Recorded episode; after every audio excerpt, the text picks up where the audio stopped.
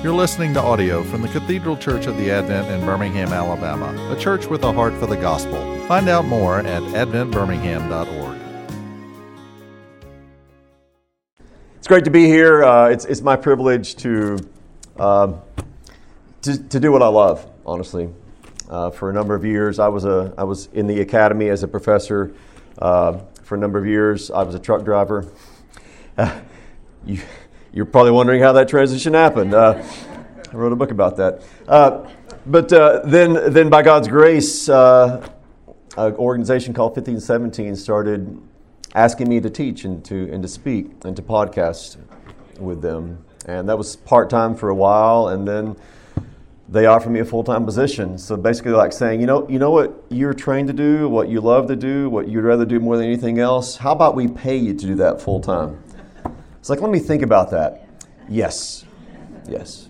So I've been doing that for um, a couple of years now, and it's just a great privilege. Uh, some of you might know me from 40 Minutes in the Old Testament, the podcast. Uh, so I do that. Been doing that for seven years. It's my job security because we're only in First Kings, and we've been doing it for seven years. So I'm 51. I figure I can stretch this another 14 years. Good to go. Uh, so we uh, we've been working our way from Genesis one through through First Kings, about halfway through First Kings, and just loving every minute of it. I've learned a lot, and hopefully those of you who listen have learned a lot as well. So this morning, uh, of all the things that, that I could talk about, I was kind of going through the list when they asked me to teach, and I thought, well, let's let's do this. We're going to talk about walking backward, walking backward to Bethlehem. Now, what what does that mean? Well, think about the way that we think of the past and the future. Typically, we think of the future as behind us or in front of us. In front of us, right? We even talk about facing the future. You need to face the future because that is the way that we ordinarily think about walking forward. We're looking at what is what is to come. That's exactly backwards from the biblical perspective, at least the Hebrew perspective. The Hebrew word that means in front of, which also means east, also means past. So, what is in front of you is not the future. What is in front of you is the past. And the word for behind you also means that which is to come, the future. And if you stop for just a few seconds and think about that, it makes perfect sense. What have you already seen? The past. So the past is right in front of you. You can look at it. I know what I did yesterday. I know what I did last year. I knew what I did 20 years ago. It might be a vague memory, but I can still kind of see it in my mind's eye. I'm looking at it. I'm facing it. I'm facing the past. What's going to happen tomorrow? My goodness, what's going to happen 30 minutes from now? No idea. It's unseen. I can't see it because it's behind me. You get it? We can see the past, we can't see the future, so we face the past and as we're walking into the future, we're walking, as it were, backwards. You might be saying, well, that, that, that's pretty cool. So what? well, so what is this? If you're a Hebrew, if you're an Israelite, and you're thinking about what is to come, you see what is to come based upon what has already happened. So the past is the picture of the future.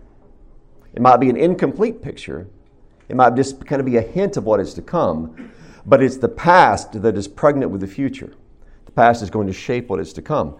So as you're walking backward through the biblical narrative, beginning at Genesis 1, and then working your way slowly forward, but backward, what you're seeing unfold before you is a picture of what is to come.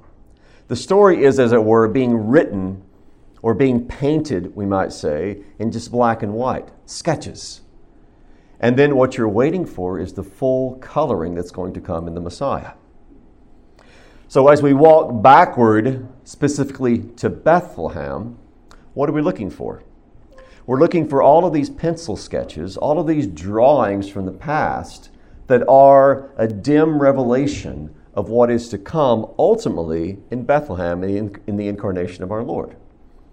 So, what I'm talking about as we walk backward to Bethlehem are all of these suggestions, no, that's too weak of a word, all of these indications that eventually, in time to come, our Lord is not only going to simply pay a visit to his people you know, stop in for a little meal with Abraham, walk in the garden with, with Adam and Eve, appear to Moses in the burning bush. He's not going to just like stop in for a minute. He's actually going to take up his residence on earth in flesh and blood as one of us. So, as one author likes to put it, Christ was trying on the clothes of his incarnation in the Old Testament. Now, this is a, this is a remarkable truth because it means that when we are walking backward to Bethlehem and we bump up against the manger and look down and see the infant God, the Son of God who's become one of us, we can, kind of scanning the vista of the past that is before us, say, Ah, I see now. All of this was foretold to us in various kinds of ways, and we're now looking at the fulfillment of that in God made flesh, the Word made flesh, who's come to tabernacle among us.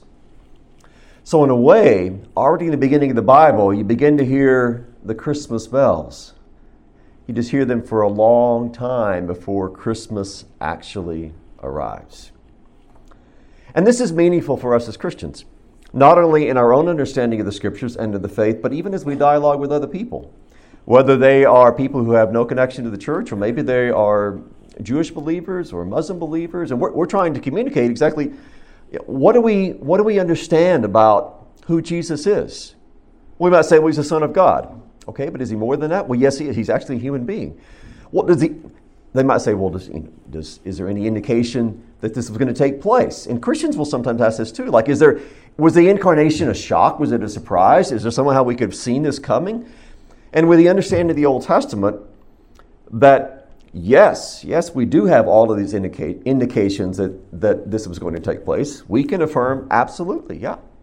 We knew that this was coming. It wasn't just prophesied, in other words. It wasn't just like Isaiah said, the virgin is going to conceive and bear, bear a son, you shall call his name Emmanuel. It wasn't just prophecy. This was, this was laid out in all of these appearances of the Son of God in the Old Testament in human form as a way to keep tapping us on the shoulder saying, hey, I'm coming. The time is coming. And it's not going to be temporary, it's going to be permanent when I become one of you. So, we got 20 minutes.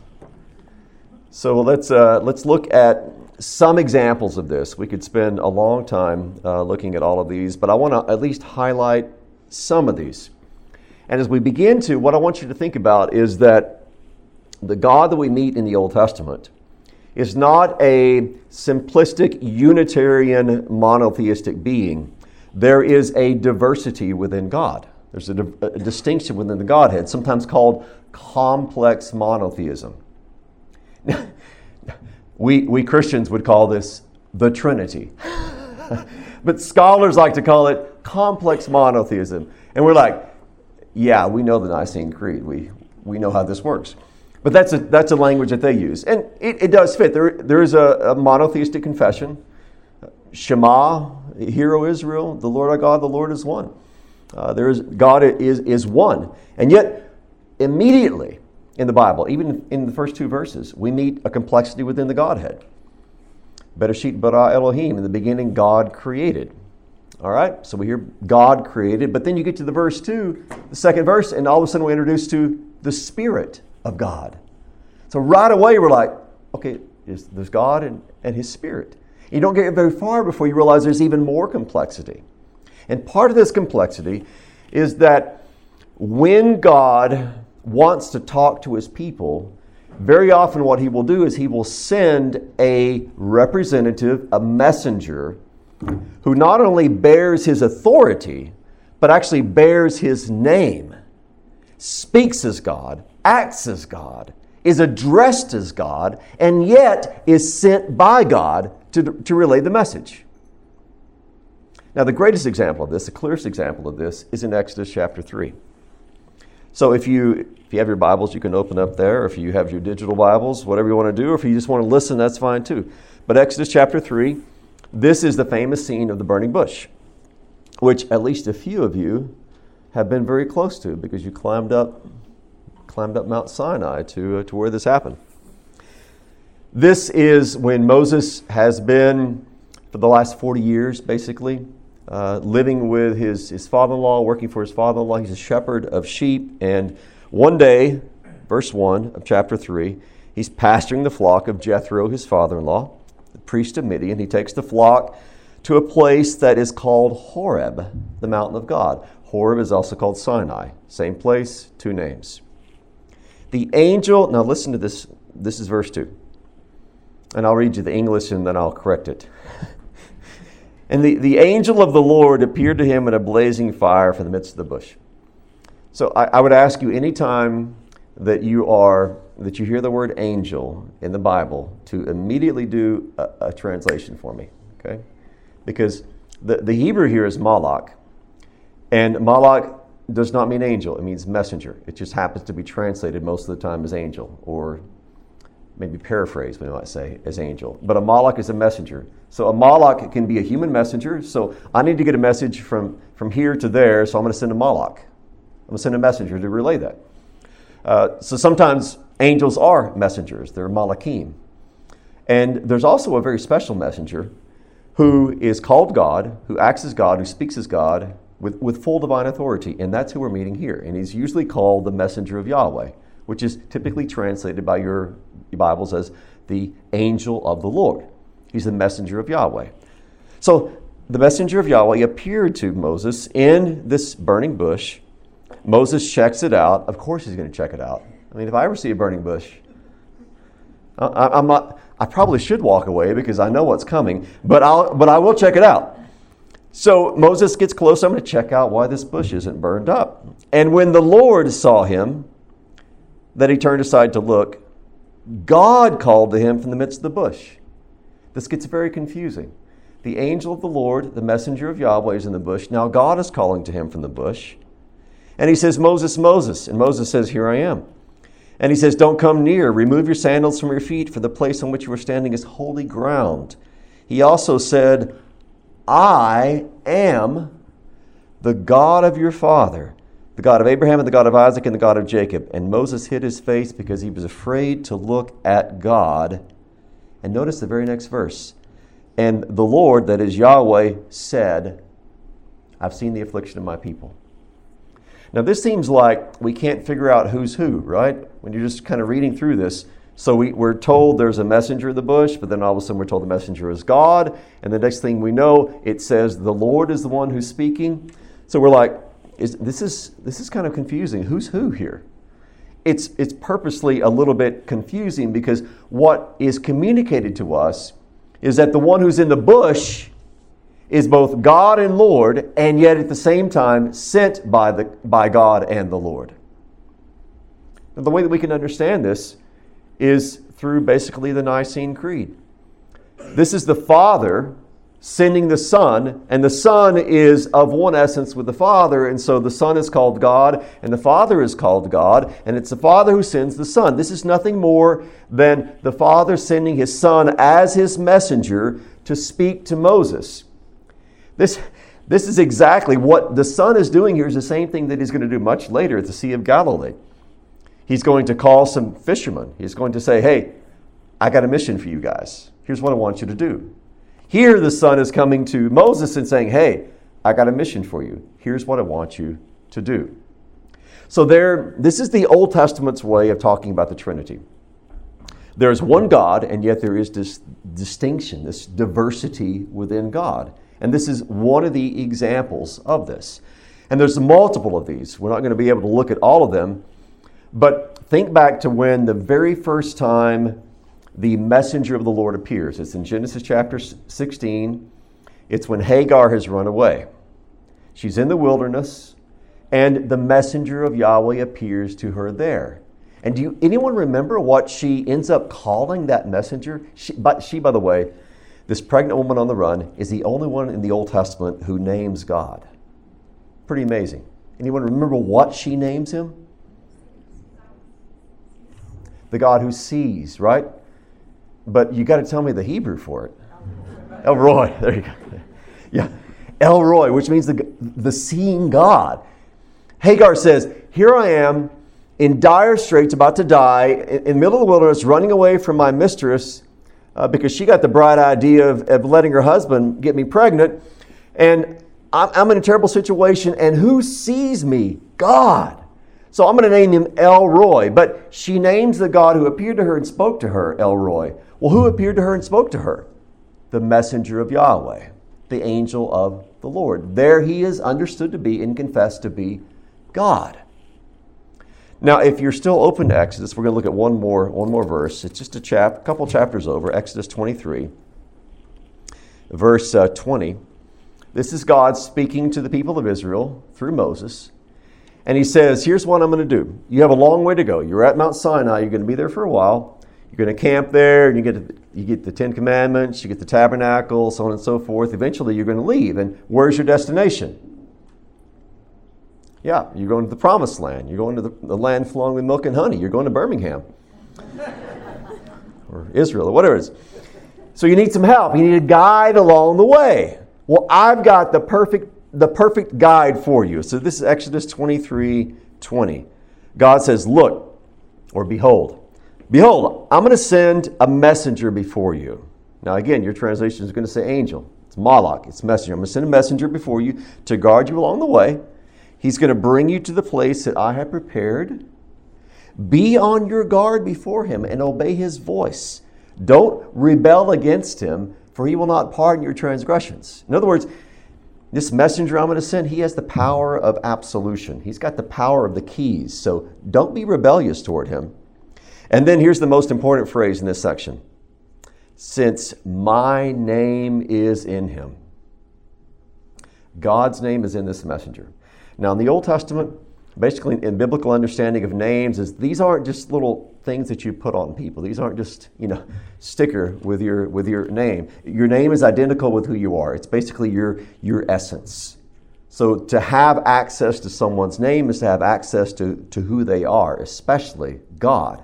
So for God to say, My name is in this messenger, he could not have said it any clearer when he when he's when he says this, and to communicate that who I am is in him.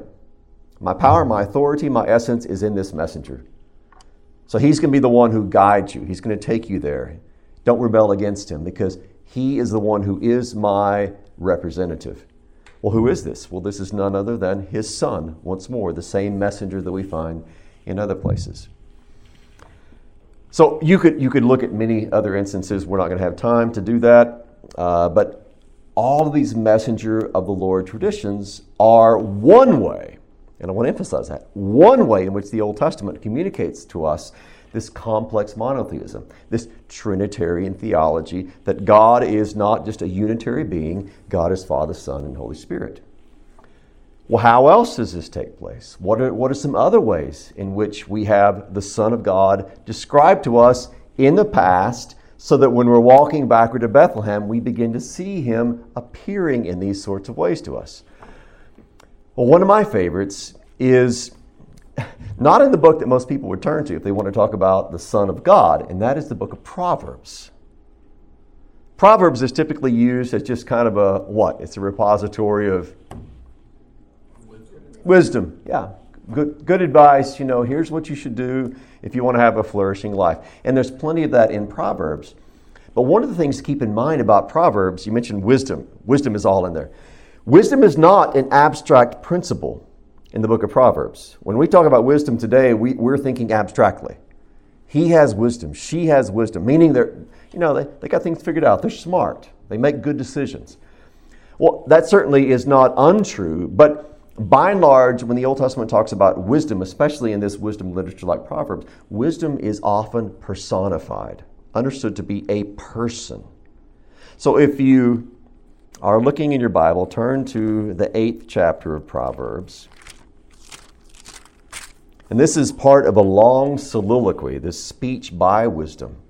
And wisdom is describing the beginning. Here's, here's what was happening at creation God was creating, He was making this, He was making mountains and, and seas and rivers and trees and all these wonderful things. And wisdom says, when all this was going, when all this was going on, guess where I was? Right there with him. So this is Proverbs 8, 22. The Lord, so this is wisdom speaking.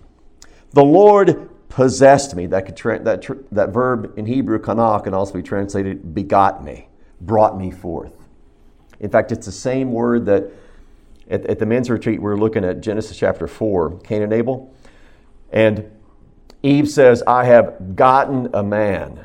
And when she says gotten, she uses kana, meaning I begot, I brought forth this child. And so she names him Cain, which is Cain. So begot Cain. So here it says, the Lord kana, he begot me, he brought me forth. The be- and your again, your translation is probably going to say something like at the beginning of his way. Literally in Hebrew, it's the Lord brought me forth, begot me, the beginning of his way. I'm the beginning of his way. He brought me forth. Before his works of old, from everlasting I was established, from the beginning, from the earliest times of the earth. And he, wisdom goes on to say, you know, before there were no depths, when there were no springs, before there were mountains, I was there. In other words, before there was any other created thing, I was there. I, wisdom, was there with the Father while all this was going on. And then you skip down to verse 30. I was beside him as a master workman. You could also describe this as, a, as like an architect. I like to think of wisdom is there as kind of you know, project manager of creation, making sure that everything is going down just like it needs to happen. Daily his delight, rejoicing before him, rejoicing in the world his earth, and having my delight, wisdom says, in the children of men. So not only is wisdom there at the beginning, as the architect the, the, the, the project manager of creation, but also delighting, loving the fact that all of this is being made, and most especially that people are being made. So, wisdom is personified, and wisdom here fits with all the other ways in which the Son of God is described in the Old Testament. This was picked up by writers, by Jewish writers, in the couple of centuries leading up to the first century where they too personified wisdom and talked about how wisdom was with Israel. God had sent wisdom to Israel. In fact, so you know John 1:14. This is the verse that you even if you've never tried to memorize it, you probably haven't memorized. The word became flesh and dwelt among us. And what's the Greek word for dwelt, literally? Tabernacle. Word became flesh and tabernacled among us. John is borrowing that language from a book called Ecclesiasticus, which is part of the Apocrypha, also known as Wisdom of Jesus ben Sirach. Ecclesiasticus, when it talks about wisdom, says that wisdom, and again, wisdom is personified in Ecclesiasticus. Jesus ben Sirach says that wisdom was looking for a place to dwell, to pitch its tent and it went here, it went there, and it finally pitched, it set tabernacled in Israel. So, what John does in chapter 1 is he's writing to his fellow Jews, and you can just kind of see John thinking to himself. In fact, I believe that uh, The Chosen kind of gives us a little glimpse into, into John. He's trying to think of how to, how to write all this down. You can kind of picture John thinking, I really want to be able to communicate as best I can who the Son of God is, and how can I do that? And so, one of the ways that he does this is by drawing upon these well known wisdom traditions, where wisdom tabernacles among the people of Israel. Except John doesn't say wisdom did, he chooses another category. He chooses the Word, the Logos. And so he says, the Logos, he could just as well have said wisdom, but the Logos became flesh. Wisdom became flesh and pitched his tent among us, tabernacled among us. This is John's way of speaking to his fellow Jews, and of course, us till today, in language that they are familiar with. He's saying, John is saying, you know, you, got, you guys know Proverbs. You know the wisdom literature. It talks all about wisdom. You also know, in fact, it was the Old Testament reading today. If you've been in church, the reading was, Genesis 15, talked about the word of the Lord appearing to Abraham. In Greek, the equivalent of the word of the Lord, the Devar Yahweh in Hebrew, would have been the Logos. The word of the Lord appears to Abraham and he brings him outside. This is a, this is a visible word to Abram and brings him outside. So you got word traditions in the Old Testament, wisdom traditions in the Old Testament. And John is combining these to say, let me tell you about that word. Let me tell you about that wisdom of God. It was in the beginning with God. All things were created by God through this word, and this word now has become one of us, has taken on flesh and has tabernacled among us. And do I have till 10 till? Is that correct? Or longer. I might get in trouble. I'm going to have a word or two with Eric. I don't know if he's here, but uh, he, stole at least two minutes of my presentation time. So, so you, you've, got, you've got messenger traditions in the Old Testament. You've got these word traditions, like in Genesis 15. Then you have wisdom as well. And then there are, there are times when the, the second person of the Trinity is called the power of God or the glory of God. There's all sorts of different ways in which there is this distinction within God, in which the second person, the Son of the Father, is described to us. Now, what I love are those instances where he actually appears as a human being, temporarily taking on human form. And if you want to look at a fun one, go to the book of Judges. It's when the messenger appears to the parents of Samson and they have no idea who they're talking to. he first appears to the mom, and then the mom runs back and gets her, her husband, and they go out, and eventually they have about two or three encounters with him. And until the very end, they think that they're talking with another guy. He is so human. It's like he's just Joe Israelite who shows up with this great message for them. And it's only afterward that they realize who they have been talking to. They've been talking to the messenger of the Lord. They've been talking really to the Son of the Father, who appeared to them in so ordinary a fashion that he probably looked a whole lot like a guy who walked along the Sea of Galilee and called some fishermen. This is the Son in the Old Testament taking on temporarily that human form that he would permanently, everlastingly assume in his incarnation. So as you walk through the Old Testament, really everything from the creation of humanity onward, you begin to see the various ways in which we have these pencil sketches of the incarnation to come. So that by the time you get to the end and you get to Bethlehem and you, you bump against that manger and you look down, you're like, that's the one. That's the word. That's the wisdom. That's the glory. That's the messenger who is no longer going to be temporarily like us, but now he's become one of us with flesh and blood and bones and a brain and a heart, so that from the moment of his incarnation onward, we know that God is man and man is God. He's one of us. He truly is Emmanuel.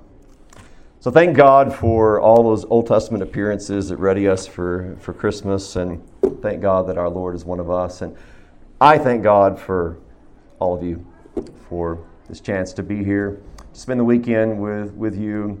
Uh, just feels like I'm part of the Advent family. So thank you so much.